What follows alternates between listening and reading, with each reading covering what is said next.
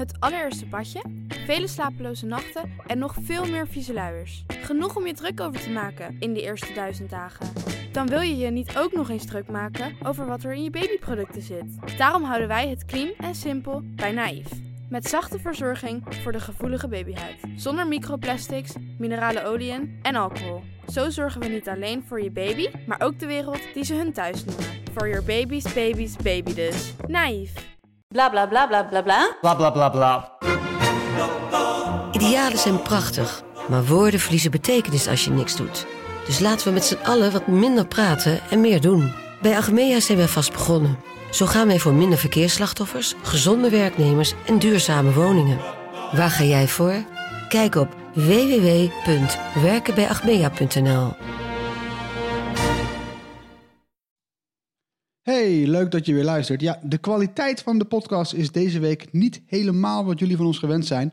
We proberen namelijk nieuwe opnamesoftware, maar daar is blijkbaar toch iets misgegaan. Daar gaan we allemaal naar kijken, dat gaan we oplossen. Maar daarom klinken we deze aflevering misschien soms een beetje raar.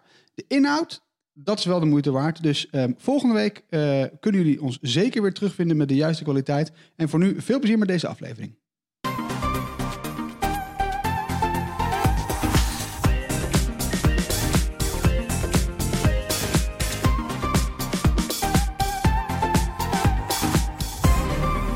Welkom bij de Bright Podcast van woensdag 16 december.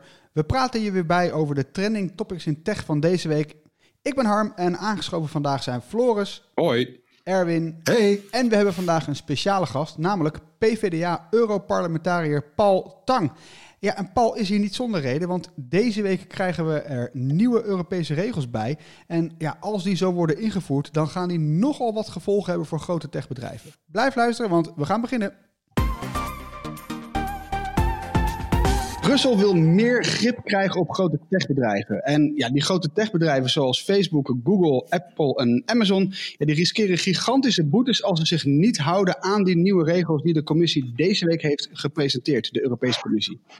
Ja, die regels die moeten ervoor zorgen dat grote techbedrijven niet nog machtiger worden en eh, ja, ook machtsmisbruik voorkomen. En ze moeten burgers beter beschermen en platformen meer verantwoordelijkheid eh, of meer verantwoordelijk maken voor wat er online gebeurt. Die regels die zijn opgedeeld in twee pakketten. Daar gaan we over praten met, met Paul dus. De Digital Services Act en de Digital Markets Act. Ja, Paul, eh, meteen naar jou dan. Ehm, kun je uitleggen eh, ja, in, in normale mensentaal, want ik heb ze gelezen, het zijn nogal papier, pakken papier. Ehm, kun je uitleggen wat het verschil is tussen die twee? Nou, dat kan ik wel proberen en ik probeer het eenvoudig te houden. Ehm, eigenlijk staan in het ene pak papier eh, staan eh, eisen aan transparantie. Hè, waaraan moeten digitale diensten voldoen? Bijvoorbeeld, hè, als je een eh, tijdlijn aanbiedt, moet je uitleggen hoe die tijdlijn tot stand is gekomen. Ehm, advertenties uitleggen hoe die, waarom die advertentie aan jou gericht is. Dat, zijn, dat zijn regels die gelden eigenlijk voor iedereen. Gaat met name voor elke aanbieder. Met name gaan eisen aan openheid. De andere pak papier, ehm, dat gaat echt over de aanpak van de techreuzen, is eigenlijk alleen bedoeld voor grote platforms. Dus denk je eh, de, de, de Frightful Five, eh, maar daar vallen ook eh, Uber, zal eronder vallen, Booking.com waarschijnlijk. En in dat pak papier over die grote platforms staat eigenlijk hoe groter het platform, hoe meer verantwoordelijkheden ze hebben. En die verantwoordelijkheden die worden eh, in dat pak papier dan ook wel weer uitgelegd. Zo mogen niet zomaar data worden gecombineerd. Je mag ook niet zomaar eh, data van je concurrenten gebruiken. Bijvoorbeeld bij, eh, dat is bela- belangrijk voor Apple en Amazon, die een platform beheren, maar ook zichzelf op dat platform begeven. Nou, dat soort regels worden, worden vastgelegd voor die grote platforms. Ja, dat, dat, dat is eh, helder eigenlijk. Ehm, maar ja, het eerste wa- wat mij dan eh, ja, bekruipt is, ja, waarom zijn dan die nieuwe strengere regels eigenlijk nodig? Nou ja, omdat eh, de regels die er waren komen uit het jaar 2000.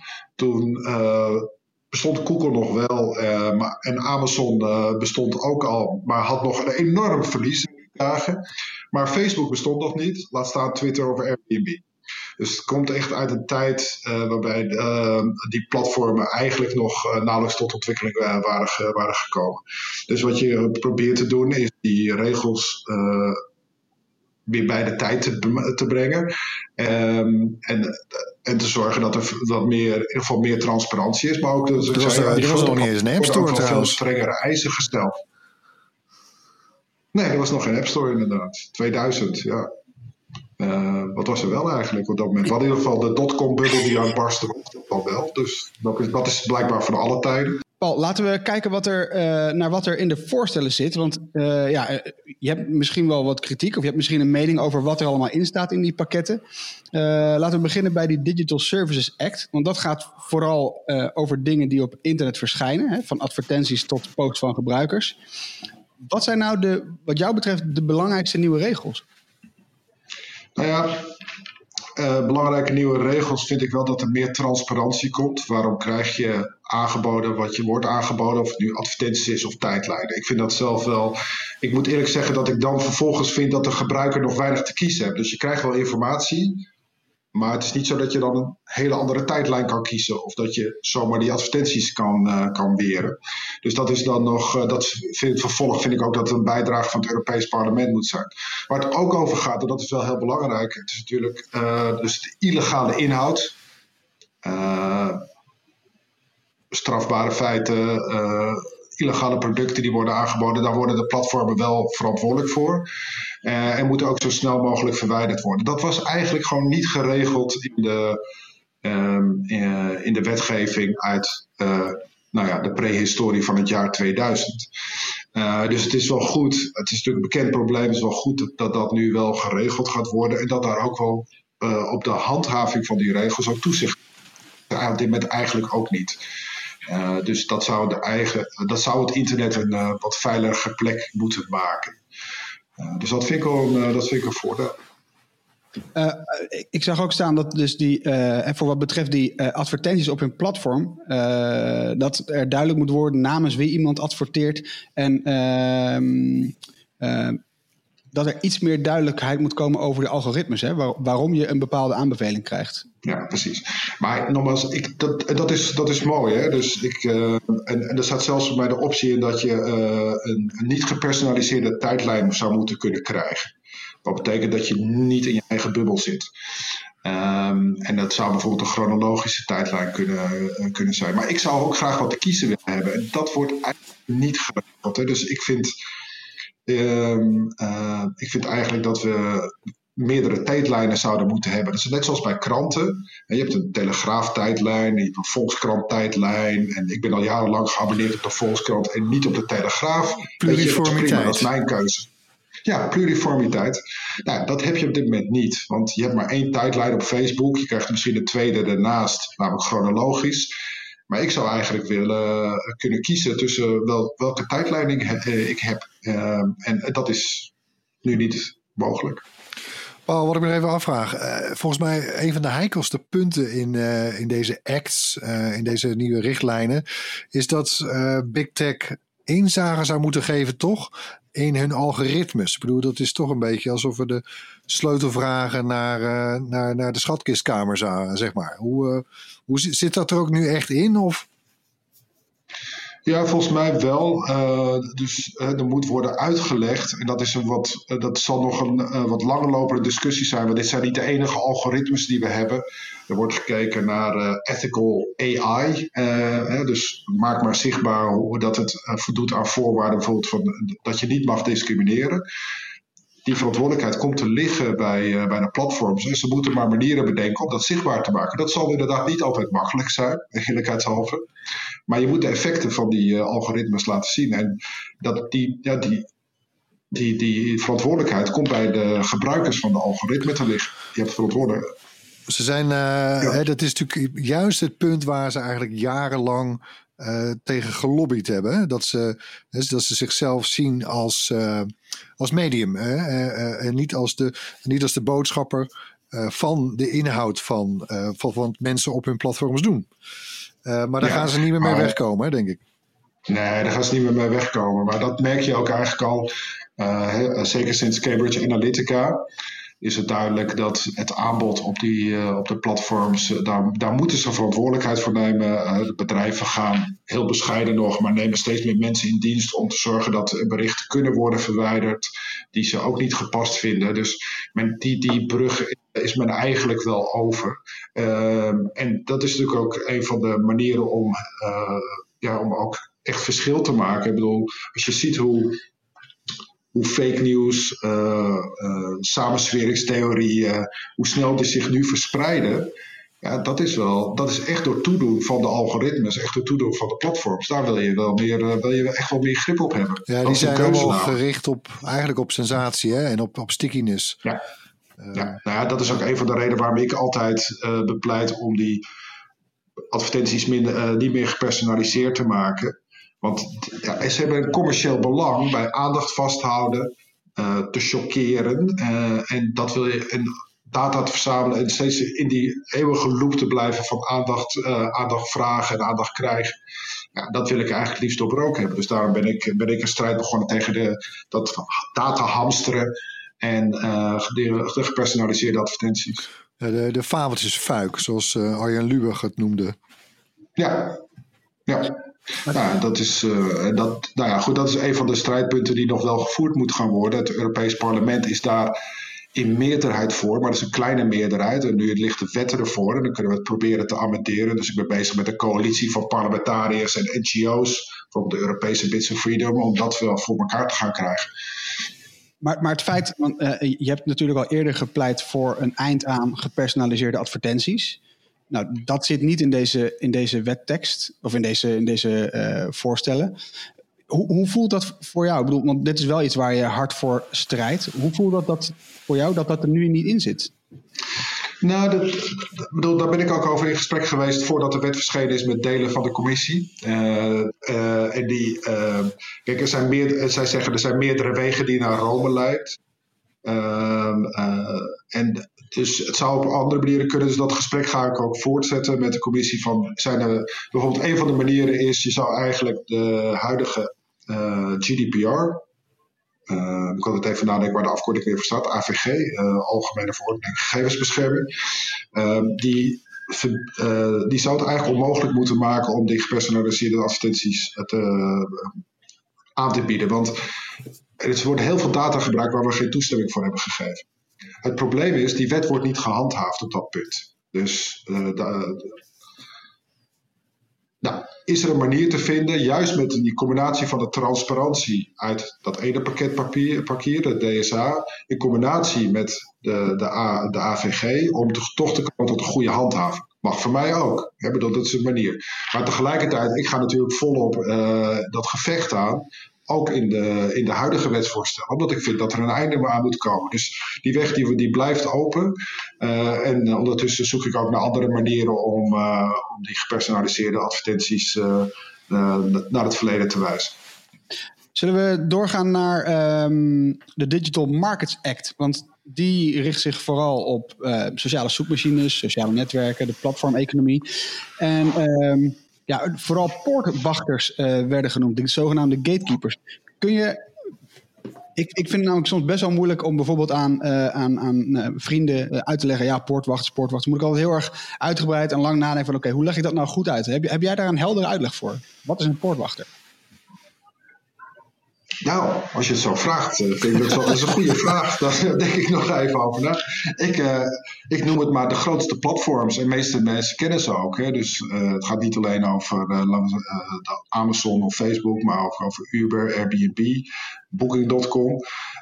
de meeste mensen kennen die ook wel. En overigens is er geen lijst van bedrijven verschenen. Hè. Dus er zijn wel criteria in. Nou ja, en het bedrijf moet hem zelf maar toepassen om te zien of ze wel of niet op die lijst staan. Dat is, uh, zo is dat nu uh, vastgesteld. Dus we hebben geen lijst. Um, maar het is eigenlijk, kenmerk is, is dat, uh, ik denk dat veel van die platforms ja, vragen en aanbod bij elkaar brengen, mensen bij elkaar brengen, dat dat wel een belangrijk kenmerk is. Uh, Zal ik een poging wagen, denk ik? Misschien met een soort ja, bovengemiddelde controle hè, of een bovengemiddelde centrale rol in een markt. Oh, ja, ja mooi Erwin. Zo. Ja.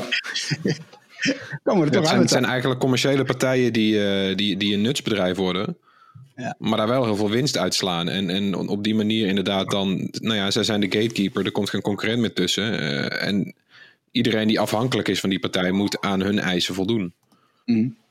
Oké, dan naar de, de, de nieuwe regels. Want wat, wat zijn, wat jou betreft, Paul, de belangrijkste besluiten uit, uit die, nou, de DMA, die Digital Markets Act? Ja, eigenlijk is dat een eis aan gedrag. Je, moet, eh, je mag geen oneerlijke concurrentie eh, eh, laten plaatsvinden. Ik denk dat, dat dat is op verschillende manieren toepasbaar. Je mag dus niet de data gebruiken van een concurrent. Hè. Dan, dan wordt een app aangeboden op de App Store, daar leert Apple van. En dan kan Apple die data gebruiken om een eigen producten beter te verkopen. Dat mag niet. Eh, je, mag, eh, je mag ook niet eh, concurrenten op, op, een, op of andere manier weren door ze toegang te geven tot, tot, tot de software. Dus heel veel restricties die bedrijven nu hebben, zoals Google en Apple hebben, om concurrenten buiten de deur te houden, die verdwijnen. Ehm, nou, dat is eigenlijk het basisidee van al die eisen die worden gesteld aan, ehm, eh, aan de grote platforms. Eentje die erin staat, maar die ik nog waarschijnlijk niet goed genoeg vind, dat ging over: kan er een concurrent komen van Facebook? Dat heet dataportabiliteit. Kan je al je gegevens van Facebook en al je vrienden meenemen naar een concurrerende app? Eh, die heet dan U-Book of W-Book of Z-Book, wat je maar wil. En eh, zodat je wel met je Facebook-vrienden kan blijven communiceren, maar dat je een andere app hebt en een andere tijdlijn. Dat staat er nou net niet in. Dat is dan jammer. Maar goed. Ik moet trouwens ook meteen denken aan, eh, aan Amazon hè? bij deze act, die Markets Act. Eh, want eh, Amazon heeft natuurlijk ook een reputatie om eh, eh, ook heel goed te kijken inderdaad welke producten goed lopen in zijn, in zijn winkel. Ja. En ja, als het hen even uitkomt, om daar onder een eigen label, een white label trouwens meestal, maar goed, ook zulke vergelijkbare producten te gaan aanbieden en die bovenaan de zoekresultaten in de winkel te zetten. Ehm, Ja, ja, dus precies. toch? Ja, dat is ook eh, dat Ja. is precies waar deze richtlijnen voor zijn bedoeld. Nou, en mooi ook, want ja, en trouwens, ik ben een beetje fel op, ehm, op Amazon, want kijk, waar, waar ook Google en Apple en Facebook, ja, hè, die zijn ook. eh, eh, eh, die, die, die misbruiken in feite ook hun grootte. Maar bij Amazon vind ik het echt heel erg schunnig eh, worden. Eh, maar, hè, omdat ze, ze gebruiken, ze, hollen eigenlijk het kapitalisme uit. Weet je, ze gaan dermate onder kostprijs zitten, hebben oneindig diepe zakken via investeerders en concurreren echt alles en iedereen op die manier kapot. Eh, het, het- dat, ik bedoel, we hebben het wel eens over disruptive. Eh, en dat bedoelen we trouwens meestal in, in, in een positieve, ma- op een positieve manier. Maar ja, dit is gewoon zo ontwrichtend. Eh, Dus ik ben heel erg benieuwd eh, of, of Amazon van deze richtlijnen een beetje begint te zweten. Ja, dat is nou, een goede vraag. Niet- eh, maar ze moeten wel gaan zweten. Dat is wel, dat is wel de inzet eh, van de commissie en ik denk ook van, van alle anderen. Er zijn echt tal van voorbeelden. Jij, jij kent Amazon goed. Ik moet altijd denken aan Google en Yelp. Hè. Yelp wilde niet overgeworden door Google. Verscheen plotseling niet meer in de zoekresultaten van, van Google. En dat is een precieze manier om een concurrent uit de markt te drukken. Ja, dat, dat, dat, dus die zoekresultaten, dat wordt wel geborgd de overnames, dat blijft wel een zwak punt in de voorstellen. Want je kan nog steeds agressieve overnames doen. Net wat veel van deze bedrijven doen. Nou, ben je, eh, en, eh, die kopen kleine, interessante initiatieven en houden daarmee hun positie, eh, houden daarmee hun positie in stand. Ja, dat zijn niet altijd kleine bedrijven. En Binnenkort komt de beslissing aan voor, bij de Europese Commissie: mag Google Fitbit overnemen? Ik ben daar zeer wantrouwend tegenover. Ik hoop van harte dat de commissie zal besluiten dat het niet mag. Ik vrees dat de commissie wel toestemming gaat geven. Ja, het is natuurlijk bij uitstek een voorbeeld dat laat zien dat Google weer mag, mag doorgroeien. Niet alleen doordat ze het bedrijf uh, uh, zeg maar inlijven, maar ook omdat ze de behorende data op termijn dan gaan inlijven. Ze zullen de eerste vijf jaar er misschien geen gebruik van mogen maken. Ze moeten wat. Uh, uh, wat, wat toezeggingen doen aan de commissie. Maar ja, uiteindelijk komen die gegevens weer in handen van, uh, van Google terecht. En dit zijn gegevens over gezondheid. Dus je kan een onderscheid gaan maken tussen uh, gezonde en, en zieke mensen. En dus, dat, dat zijn ontwikkelingen die, die, ik, die ik buitengewoon link vind. Maar het punt wat ik wil maken, die agressieve overnames, dat blijft, blijft een van de mogelijkheden. Dus in de wetgeving moet, het wel, moet er wel gemeld worden dat je een overname gaat doen. Maar ja, dat betekent nog niet dat het niet is toegestaan. Is dat trouwens ook niet. Ik kan me ook goed voorstellen dat dit zeg maar het moeilijkste punt is in deze richtlijnen. Hè? Want ja, wanneer wordt het zeg maar echt verdergaande overheidsbemoeienis met de markt? Hè, we, we, leven hier niet in China ook uh, dan. Hè? Nee, maar we, we, dus het lijkt me heel erg balanceren daar. Nee, dat vind ik niet, om eerlijk te zijn. Als je kijkt naar Amerika, wat toch het het land is van het kapitalisme. Uh, daar wordt gewoon gekeken van kunnen wij Facebook weer opsplitsen en uh, WhatsApp en Instagram lostrekken. Want dat was uiteindelijk toch een fout om daar toestemming voor te, voor te geven. En, sterker nog, ook in Amerika wordt het overnamebeleid van Google, die agressieve overname van door Google, wordt onder de loep genomen. Is dit niet de manier om concurrentie uit de markt te drukken? Dus ja, dat kunnen wij ook. Is dit trouwens dan niet heel lastig vorm te geven? Hè? Want, want ja, wanneer, wat voor criteria formuleer je dan? Moet een bepaal, mag een bedrijf een bepaalde grootte niet hebben? Of een bepaald marktaandeel in de markt niet hebben? Of hè, hoe, hoe zou je dat dan vormgeven? Ja, dat is op zich een, een, een goede en terechte vraag. Ik denk dat uh, een tijd lang het belang van data onderschat zijn. dat is zo gebeurd bij de overname van WhatsApp en Instagram. Um, maar dat is niet langer vol te houden. Dus je moet, ik denk dat het heel belangrijk is om de rol van data mee te nemen. Uh, en te kijken of de data uh, niet zo worden afgeschermd dat het daarmee weer concurrentie uit de markt drukt. Want dat is waar het om gaat. En je zou, eigenlijk zou je data die uh, van algemeen belang zijn, zou je ook aan algemeen willen algemeen, willen algemeen toegankelijk willen maken, zodat iedereen daarvan uh, kan, uh, kan profiteren. Nou daar heb je dus een balans tussen algemeen belang en het individuele belang van privacy, voor alle duidelijkheid. Dus dat is ook. Maar je, dus je moet dus even kijk naar data. Dat is, uh, dat is, dat is les 1, de, denk ik. Ten Follow tweede, data. Moet je, ja, follow the data. heel goed. dan ten tweede ik denk dat omvangen wel degelijk toe doet. Ik bedoel, als je denkt dat we te maken als je gewoon kijkt, de vijf grootste bedrijven in de wereld, by far, zijn die Amerikaanse techgiganten. Dat mag je wel degelijk laten meewegen. Ik bedoel, er is geen enkele reden om uh, techgiganten nog gigantischer te maken. Uh, dat is ook, lijkt me ook gezond verstand in een, uh, als je concurrentie, concurrentie wil bevorderen. Maar ondertussen, ik bedoel, dit, dit zijn nu voorstellen, die liggen er. Um, Margrethe Verstager, dus de, de eurocommissaris van mededinging die deze plannen gisteren presenteerde, die geeft zelf ook toe, joh, dit kan nog wel twee jaar duren voordat, eh, voordat het echt iets is waar mensen zich aan moeten gaan houden. Ondertussen zijn er inderdaad die overnames uh, die al op, het, uh, op de planning staan. Je, noemde net Google en Fitbit. Um, als het zo lang duurt, heeft, ja, heeft het dan wel zin? Dat is misschien niet een goede vraag, maar het, het duurt zo lang. En ondertussen worden de techbedrijven groter en groter en groter. Toch? Ja, ik ben wel een beetje eens dat we enige haast hebben. Anderzijds hebben we gewoon twintig jaar met dezelfde wetgeving gedaan. Dus dan kan die twee jaar er ook nog wel, uh, kan er ook nog wel bij. Zo kan je ook redeneren. Ja, het is zoals het is. Het is, het is, het is wetgeving, dat moet door, uh, door democratische besluitvorming. dat, is niet, dat is niet te veranderen. Wat wel kan, is dat je, wat je natuurlijk wel ziet, is dat er soms wat vooruit kan worden gelopen op wetgeving. Ik vind het heel goed vinden als de commissie strenger wordt in, uh, tegen overnames. Uh, dat zou ik, op zich, uh, zou ik op zich prima vinden. Moet dat wel weer een beleidslijn zijn die ze wel uitvaardigen? Want dat gaat natuurlijk, ja, je moet wel. Ehm, je moet wel openbaarheid betrachten. Je kan het niet zeg maar stiekem doen. Zo werkt het niet. dus ja, het, het, is niet anders dat, dat, we dat, even, dat dat even tijd kost. Part of the deal. Um, ja. Ondertussen, uh, want deze regelgeving, die, wat, wat gebeurt er nu met deze voorstelregelgeving? Hoe, hoe gaat het pad lopen totdat het definitief is?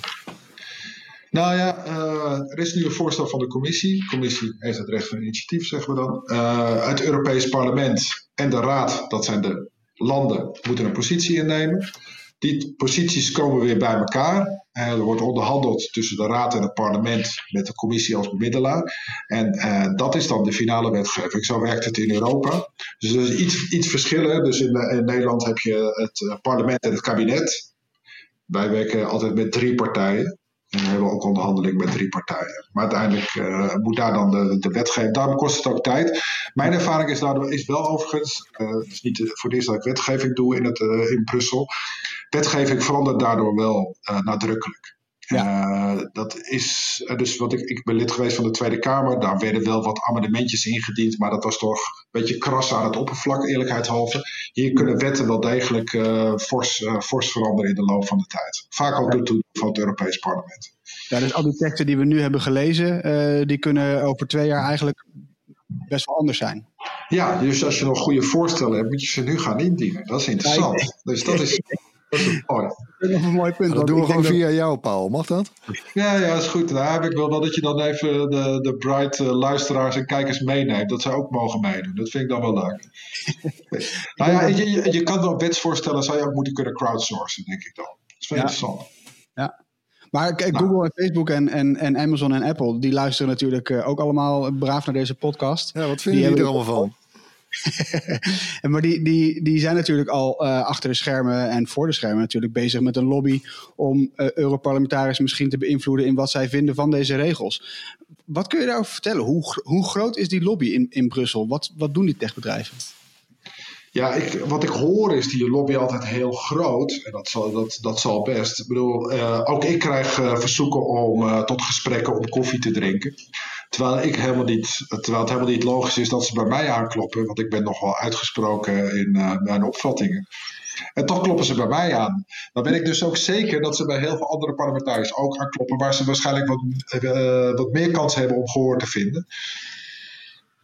Uh, dit is wat, wat er gaat gebeuren. Dus ze hebben natuurlijk de afgelopen tijd voornamelijk geprobeerd te kloppen op de deur bij de Europese Commissie. Maar ja, nu gaat het naar, en naar de landen en naar de, uh, het Europees Parlement. En dan gaat men daaraan kloppen. Dat is wat er gaat gebeuren. Ja, de karavaan van jongens die rondjes rijden. Ja, en het is waarbij wel zo. Kijk, de lobby heeft het meeste succes bij politici die denken: wat goed is voor de economie is goed voor ons.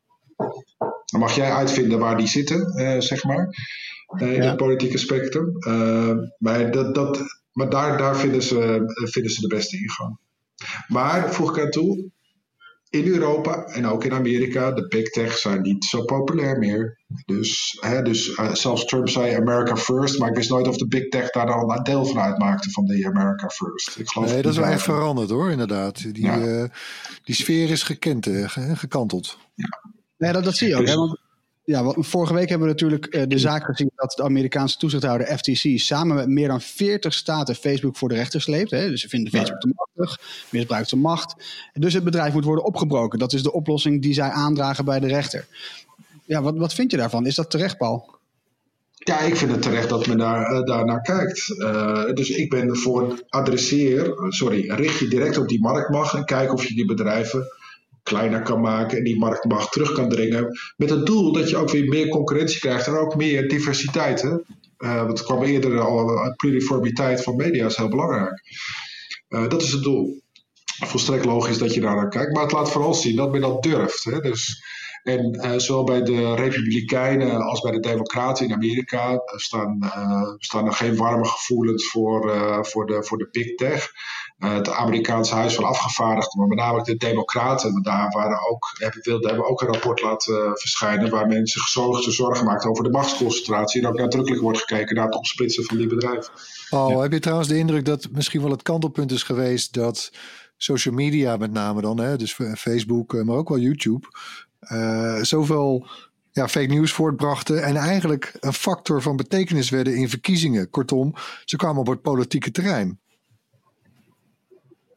Ja, ik denk dat dat zeker uh, meespeelt. Uh, het is een goede vraag. Ik, denk, ik zie zelf de omslag bij Cambridge Analytica.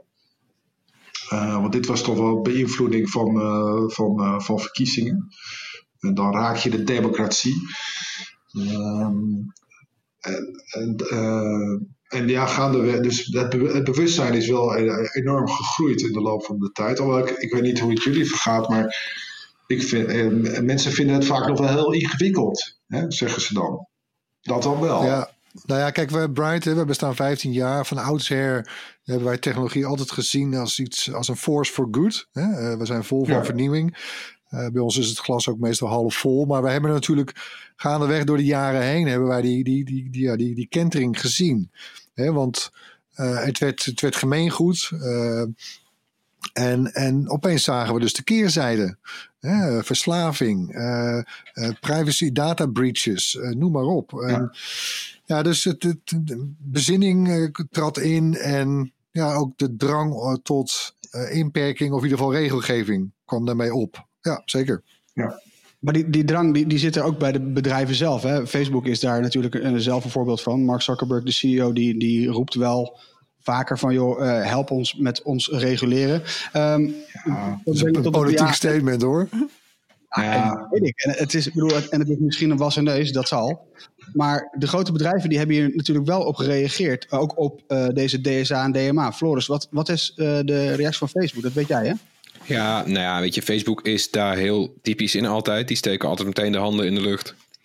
En die zeggen van, nou weet je, wij, wij, wij willen ontzettend graag gereguleerd worden. En dan achter de schermen willen ze dat vooral zelf ook vormgeven hoe dat dan gaat. Want die zijn nogal aan het lobbyen. Uh, een van de grootste lobbyende bedrijven. Uh, ja, weet je, zij zeggen dan weer: als wij gereguleerd worden, dan kunnen wij niet meer bestaan. Dan zullen wij terug moeten trekken. En dat is dan weer vervelend voor alle, uh, alle bedrijven en, en, en, zo die op ons leunen vergeten ze dan bij te zeggen dat wij allemaal zo afhankelijk zijn, omdat ze ons afhankelijk gemaakt hebben. Maar nou ja, dus het is altijd een beetje, het zijn, het zijn, de, het zijn de bekende geluiden. Uh, zij zijn, ja, weet je, al die bedrijven zijn altijd ontzettend voor hun eigen macht. Uh, Apple zal zeggen, weet je, de App Store is heel groot en wij moeten die macht behouden, want daarom is die App Store zo groot geworden. En daar hebben heel veel bedrijven op kunnen meeliften. Wat, wat grappig is nou, is, is dat Facebook in zijn reactie ook eigenlijk best wel uithaalt naar Apple. Vond ik in ieder geval vrij typisch. Want zij zeggen, joh, we, hopen dat deze regels grenzen gaan stellen aan Apple. Ja, het is toch een beetje alsof we op de basisschool zitten. Ja, met, de, de juf tikt iemand op zijn vingers en die zegt van ja, nee, maar hij deed dit of dat. Ja, precies. Ja. Hou de bol vast. Want zij zeggen, Apple beheerst een heel ecosysteem van apparaten tot, uh, uh, tot, tot aan de App Store en aan de apps. En dat komt volgens Facebook uh, developers, consumenten, maar ook grote platforms als, komt die, Facebook niet ten goede. Nou Paul, hebben ze een punt? Wat vind je van dat? Ik vind het heerlijk dat ze inderdaad ruzie lopen te maken. Dat is uh, omgekeerd is natuurlijk ook dat Apple Facebook probeert te pesten, want zo gaat het op het schoolplein. Dus ze hebben de Do Not Track knop willen ze introduceren, of is geïntroduceerd met het nieuwe iOS. dat is geheel tegen het CRB van Facebook. Want ja, dat is nou net hun bedrijfsmodel. Dus Facebook, 99% van hun inkomsten is advertenties. Dus Apple raakt hier het hart van Facebook, waarvan ik dus ook vind dat de Europese Commissie dat moet doen. Um, dus ja, dit, is gewoon uh, vechten tussen, tussen twee, uh, twee techgiganten. Misschien op een kinderachtige manier, maar uh, er staat veel op het spel, vooral bij de bedrijven. Paul, wat ik me nog even afvraag. Apple afgelopen jaren is zich steeds meer gaan onderscheiden, juist op dat punt van data, van privacy. Um, hoe kijk jij daar tegenaan? Want dat is bij jou, hè, staat dat ook hoog in je vaandel. Is dat allemaal marketing speak of zit daar wat, wat, wat jou betreft een kern van waarheid in? Nou, het, ik denk dat beide kan zijn. Hè? Eh, dat het en uh, voor de verkoop uh, kan zijn en dat het tegelijkertijd waar is. Want ik, als je kijkt naar het verdienmodel van Apple, het, het is toch met name de App Store en, en, en hardware. Zij verkopen niet de advertenties. en voor die advertenties heb je heel veel persoonlijke data nodig. Dus Apple kan heel goed buiten die persoonlijke data. Dat is niet hun verdienmodel. Dus, zij, dus dus het, ze doen het voor de verkoop en tegelijkertijd past het past namelijk in hun, past in hun straatje. En tegelijkertijd is dat, dat zichzelf een goede ontwikkeling. Ik had een, nu ik weet dat in de iOS die Apple die, die, die knop komt, noem maar Do Not Track Me knop, heb ik al gekeken. Hij zit ook in Android, wel wat verstopt. Ik weet alleen dus niet wat de rijkwijd is van die knop. Maar dit is eigenlijk wat ik wil. Je wil eigenlijk, we, hadden ooit een, niet, bel niet register. Ik denk dat het nog steeds bestaat. Weet je? Maar dat wil ik eigenlijk ook op internet hebben. En ik wil het niet elke keer doen als ik op een website kom. Uh, dan kom ik weer bij Bright, moet ik weer aanklikken. Nee, dat wil ik niet, zeg maar. Uh, ja, daar zijn we ook niet blij mee hoor. nee, maar ik wil het in één keer kunnen zeggen. Bel me niet. Uh, dus uh, do not track me. Dat is eigenlijk wat ik, wat ik wil. En ik weet niet zeker, ik, ik, denk niet dat Apple en Android dat echt verzorgen. Dus dat je dat, dat, je dat gewoon goed moet regelen. Dat, is, dat zou mijn focus zijn. En het leuke daarbij is hè, dus dat veel van die. De, de ster die adverteert, die is al een tijdje weggegaan van gepersonaliseerde ads. En is inmiddels in de wereld een schoolvoorbeeld, want men gebruikt contextual ads. Sorry, ik kom even niet uit het Nederlands. dus als je schoenen kijkt, dan krijg je schoenen. Als Bright iets doet over deurbellen, krijg je advertentie over deurbellen. Dat is heel eenvoudig. Werkt heel goed dus het blijkt gewoon heel goed te werken. Dat je, wil, je krijgt die advertentie op het moment dat je, eigenlijk, dat je op zoek bent naar iets. Uh, het heeft het grote voordeel ook dat, de, dat het merk van de omroepen, de NOS bijvoorbeeld, veel beter overeind blijft. Want wat je, doe je met gepersonaliseerde advertenties, je bent een keer bij Bright geweest of je bent bij de Volkskrant geweest, je bent dus een Bright kijken of een Volkskrant lezen. Dat, als je bij de Voetbal International site bent of bij de nu.nl, dan weten ze, jij komt bij Bright, jij bent bij de Volkskrant. En die informatie wordt gebruikt. Dus je bent eigenlijk je merk aan het uithollen. Dat is wat er gebeurt met. De, en dat, en die, en de, dat geld dat gaat, komt dus niet bij de Volkskrant of bij RTL of wat dan ook terecht. Nee, het komt bij Google en Facebook terecht. Ja, het is nu een uh, wapenwedloop, toch? Dat is het een beetje. Want ik heb het idee dat al die uh, al, al de commerciële partijen. Uh, weet je, RTL doet daar ook aan mee natuurlijk. Wij doen ook aan, aan gepersonaliseerde advertenties. En ik heb het idee dat het altijd een beetje een wedloop is. Als, ja, weet je, als wij die doen, doen zij het wel. Ster is daar nu van afgestapt. Die zijn in de prettige positie dat zij niet 100% afhankelijk zijn van advertenties. Maar het laat inderdaad wel zien dat de gepersonaliseerde advertentie eigenlijk helemaal niet waardevoller is dan zo'n contextuele advertentie. Ja, ik, ik, denk dus dat het voor RTL ook interessant kan zijn. Hè? Want je bent je eigen merk aan het ondergraven. Dat is wat je doet ja. met gepersonaliseerde advertenties. En ja, de resultaten van de ster laten zien dat de, de advertentie-inkomsten eerder oplopen dan afnemen. Dat is, wel, dat is wel interessant. Dus dat moeten we wel even aan het denken zetten. Uh, dus ik zou dat toch even binnen RTL even bespreken als het kan. Uh, nou, dat is het grappige eigenlijk. Kerst. We zullen Ster even mailen dadelijk. Ja, nee, maar op tv doet RTL natuurlijk altijd al contextuele advertenties. Want je weet gewoon, ja. we zenden de voice uit. Daar kijkt zo'n demografie naar. Dan laat je zulke advertenties zien. En eigenlijk kun je dan een veel mooiere uh, reclame maken. Want de ouderwetse bekende reclame die iedereen heeft gezien. Dat is een contextuele reclame. Dat is helemaal geen gepersonaliseerd plaatje. Hey, tot slot, um, alles in beschouwing genomen. We hebben nu deze eerste regels gezien, de conceptregels.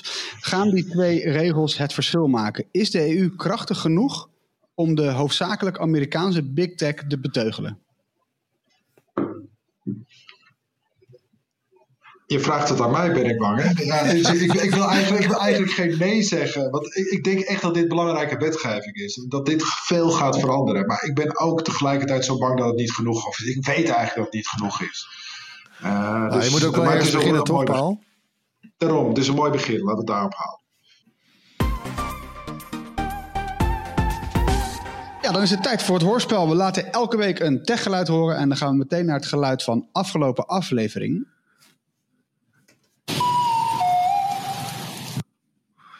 Ja. Uh, ja, ik ken hem niet. Ik ken hem echt niet. Jij bent een notaris, Floris. Uh, dus... Nou ja, weet je, het zal wel bekend klinken al een beetje voor liefhebbers van Zelda. Want het klinkt een beetje als een ocarina. Uh, maar het komt ook uit een Zelda-game. Uit uh, Hyrule Warriors Age of Calamity. En daar zit een Egg Guardian in. Dat is een super schattige, hele kleine versie van de enge Guardians uit Breath of the Wild. Mm -hmm. En die maakt dit geluidje. En dat hoorde Caio Oliveira. Dus gefeliciteerd Kaio, dat Bright T-shirt komt jouw kant op. Hebben we ook een nieuw geluid, hè? Ja. Komt ie hoor.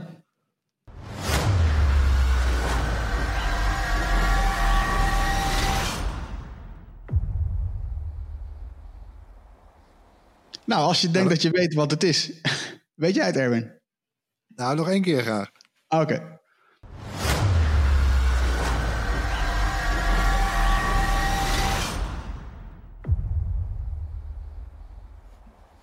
Ja, nou, als je denkt dat je weet wat het is, je antwoord kun je sturen naar podcast.bright.nl.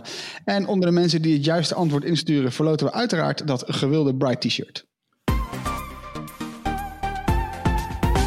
Gaan we naar het korte nieuws van deze week. Ik, uh, ik wil het even hebben over de tweede lockdown. Die is in werking getreden. Dat heeft niemand gemist volgens mij in strijd tegen corona. En ja, ook basisscholen die, bleven, die blijven na de kerstvakantie nog even gesloten. Een derde van de scholen zegt niet goed voor te bereiden, uh, voorbereid te zijn op het geven van het alternatief, namelijk onderwijs op afstand.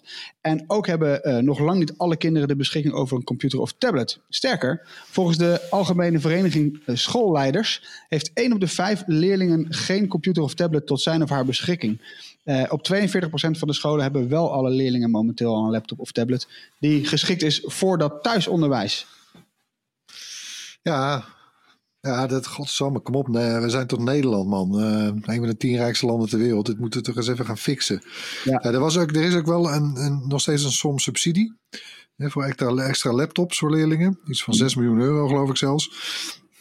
Maar ja, die levering vindt pas de komende maand plaats. Ja, het lijkt verdomme net uh, de testcapaciteit waar we uh, eigenlijk vier maanden te laat mee waren. Maar goed, ja, allemaal hopelijk schiet het op. Ik, wat ik alleen hoop als ik dit soort dingen lees, is, is ja, ik, ik, ik ben dan zo benieuwd of dit zorgt voor een soort van kloof in, in de digitalisering als in het onderwijs. Dat is al gebeurd, Harm. Dat is ja, al gebeurd. Ja. ja. zeker. Dat bedoel, we hebben natuurlijk in, in, in, het voorjaar hebben we ook een paar maanden gehad. Nou, dat was in, in sommige gevallen gewoon schrijnend. Ja. Ik, had, ik kan één situatie herinneren waarin de juf uh, een soort overzicht deelde met alle leerlingen van wie, wie welke taakjes allemaal al had gedaan. Dus eigenlijk een beetje een data breach, kun je zeggen, maar goed. Ja. En dan zag je meteen kinderen die gewoon nog helemaal niks hadden gedaan. Weet je, die dus ook waarschijnlijk thuis niet begeleid worden. Of ja, ik vond het echt, uh, of dus echt, niet echt zielig. Ik bedoel, stel dat je uit, uh, uh, er zullen ongetwijfeld arme gezinnen zijn waar, waar het kopen van dit soort apparatuur misschien niet tot de mogelijkheden behoort. Dus dat is natuurlijk ontzettend schijnend. Nou, ik, ik hoop maar dat dit soort subsidies dan snel beschikbaar zijn om dat te voorkomen in ieder geval. Ja, ik, uh, ik wil het hebben over uh, Cyberpunk. Net als vorige week, de game is nu echt verschenen. Cyberpunk uh, 2077.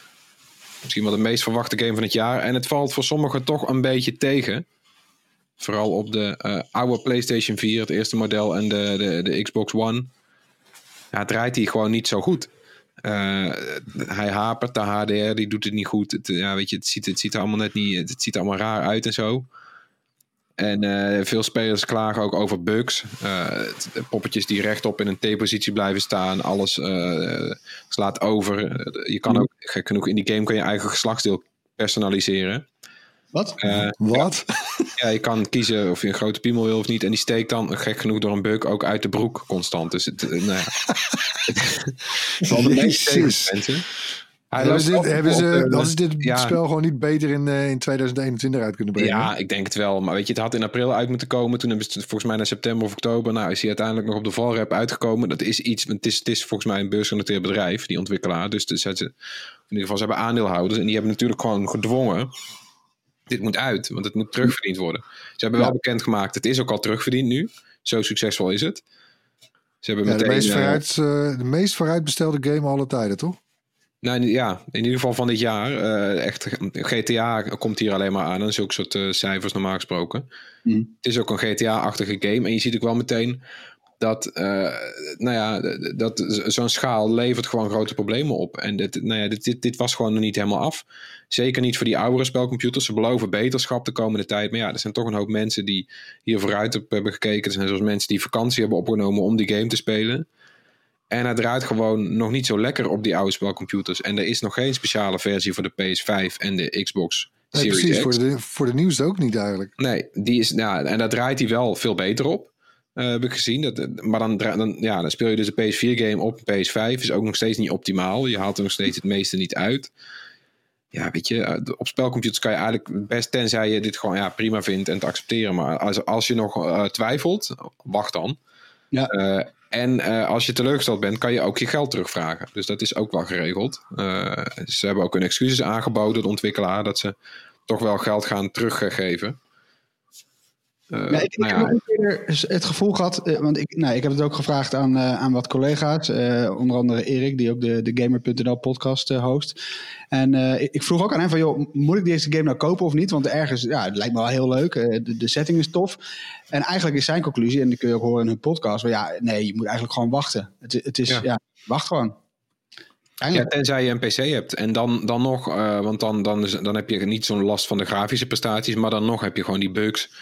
Uh, terwijl je, nou ja, er zit een heel tof verhaal in, hoor ik van iedereen. Maar dat wil je het liefst toch op, op de soepelst mogelijke manier spelen. Ja, ik, uh, ik heb nog een nieuwtje. Natuurlijk de AirPods Max. we dachten dat, uh, dat we met de komst van die M1-chip... dat toch het jaar, het volle agendajaar van Apple wel compleet was. Maar nee hoor, er was nog één, nog één verrassingje. En dat was dus die AirPods Max, de eerste AirPods koptelefoon, een over-ear koptelefoon. En ja, halve internet die verslikte zich toen ze de prijs hoorden. 630 euro. Ja. Tering. Hè, daar, uh, als ik even het uh, grove woord mag gebruiken. Dat schoot in ieder geval wel meteen door mijn hoofd. Uh, ik, heb hem, ik had hem als een van de eerste in Nederland heb ik er een mogen ontvangen en kunnen testen. Hè, mijn video kun je ook nu zien op ons YouTube kanaal. En nou, even de, de korte versie, want ga vooral die video kijken natuurlijk. Maar geweldig geluid. geweldige ruisonderdrukking. En die transparantiemodus werkt ook heel erg goed. Een opvallend design natuurlijk, maar die prijs. En die case, dat, maakt, eh, dat maakt die Max tot een soort, uh, ja, soort draag, een soort handtasje. Uh, het ziet er een beetje weird uit eigenlijk, maar goed. Heel raar. Ja, ik denk, weet je, Apple fanboys, uh, weet je, de ding is wel zo goed. Uh, ja, bestel hem maar gewoon. Als je dat nog niet gedaan hebt. Want als je dat nu gaat doen, dan ben je pas ook ergens in maart, april aan de beurt. Maar, en eigenlijk alle andere mensen, nou ja, koop, koop maar gewoon lekker een Sony of een Bose. want het is gewoon een veel betere deal. Oké. ik moet ook denken van ja, wat nou, wat nou als je nu zeg maar 500 piek klaar liggen. Nou ja, hmm, laat ik een PlayStation kopen. Oh nee, nee, nee, nee, dat kan niet. Laat ik anders een Xbox kopen. Hmm, gaat ook niet lukken. Nou ja, 150 piek erbij, koptelefoontje. Nee hoor, ook niet. nee, ik zou gewoon een paar games kopen voor je Nintendo Switch. Dan kun je gewoon meteen mee aan de slag. Zo is het ook weer.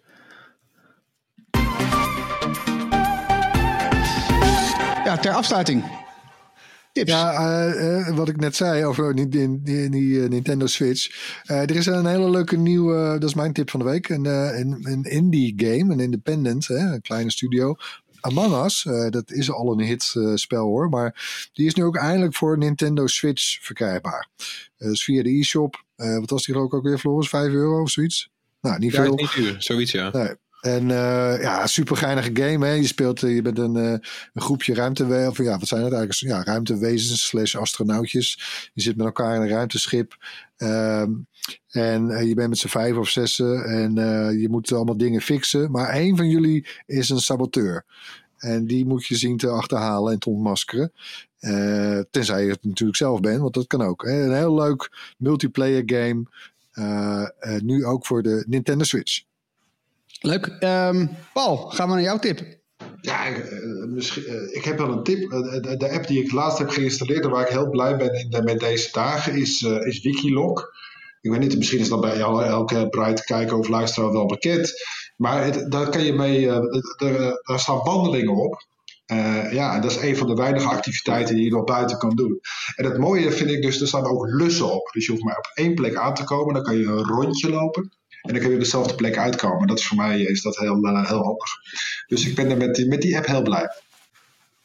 Uitstekende tip. Paul, ontzettend bedankt voor je tijd. Uh, ja, dan wil ik uh, nu mijn tip wel even vertellen. Wild Rift, de mobiele versie van League of Legends, een zogeheten MOBA. Um, het spelletje is sinds deze week ook beschikbaar voor iOS. het is eigenlijk, ja, het, het, zegt het al, het is een mobielere, mobielere. Ja, je kunt het natuurlijk ook op laptop spelen, League of Legends. Maar dit is nog mobieler, want op je smartphone. Dus Noemen nu we nou een mobiel? Smart, ja. Nou ja, joh, het is gewoon een leuk spelletje, joh. Nee, het is, uh, ik, heb, ik heb gisteren even een paar potjes gedaan. Het, het doet bij mij precies hetzelfde wat League of Legends doet, namelijk ontzettend leuk vinden als het goed gaat en ontzettend agressief worden als het mislukt. ik heb echt mijn best moeten doen om niet te smijten met mijn telefoon op het moment dat het mislukt. Lekker voor de sfeer thuis, uh, Harm, hè? lekker kerstveertje. Maar ja, als de sfeer dan toch verziekt is, kan ik me mooi terugtrekken met Wild Rift. Dus prima. Nee, maar die is dus uh, nu beschikbaar. Ze is deze week beschikbaar. Uh, dat is mijn tip. Floris. Mijn tip is uh, ook een spelletje voor iOS toevallig. Alba, A Wildlife Adventure. En dat is een Apple Arcade game. Hij is ook voor Steam op de PC. En het is een spelletje van Us 2. En die studio kennen we van Monument Valley. En dit is ook een game die zich supergoed op de, eh, op de telefoon laat spelen. Hij speelt ook gewoon rechtop staan. Je speelt een, een, een klein meisje en die gaat op avontuur op een eilandje. En dan gaat ze foto's maken van, uh, van de wildlife daar, van de, van de dieren. En het werkt gewoon heel leuk. Je doet het ook met je telefoon. Dus je op een gegeven moment dan loopt, ja, je loopt gewoon op een poppetje of op een diertje af. Je drukt op de cameraknop en je moet ook echt je telefoon in de lucht bewegen. Een beetje inzoomen alsof je echt een foto maakt. En dan, nou ja, dat, dat is het spelletje. En weet je, ja, weet je om, om nou Animal Crossing erbij te halen, zo'n vibe heeft het een beetje. Uh, vrolijk, gezellig. Was al wel eerder, uit, uh, was al eerder verschenen, toch trouwens? Of? Nee, eerder aangekondigd. Maar hij is nu, uh, ah, okay, van de week is hij uitgekomen. En je moet er dus Apple Arcade van nemen als je hem op mobiel wil spelen. Maar het is wel echt de moeite. Het is weer echt een uh, hele gezellige, opbeurende game. Nou, als je dan niet weet wat je komend weekend moet doen, heel veel gamen dus. Um, dat brengt ons aan het einde van deze aflevering. Uh, ik heb ergens een jingletje, maar doet hij het ook? Zet maar aan ja. hoor. Bedankt voor het luisteren. Laat gerust iets van je horen. Mail ons op podcast.bright.nl. Zoek ons op op YouTube, Facebook, Instagram, TikTok en Discord. De lijst wordt steeds langer. Ga maar door. Uh, alle links naar onze tips die staan natuurlijk in de show notes. Um, en uh, ja, de laatste tip is natuurlijk download de RTL Nieuws app. Heel belangrijk. Tot volgende week. Bye. Doei.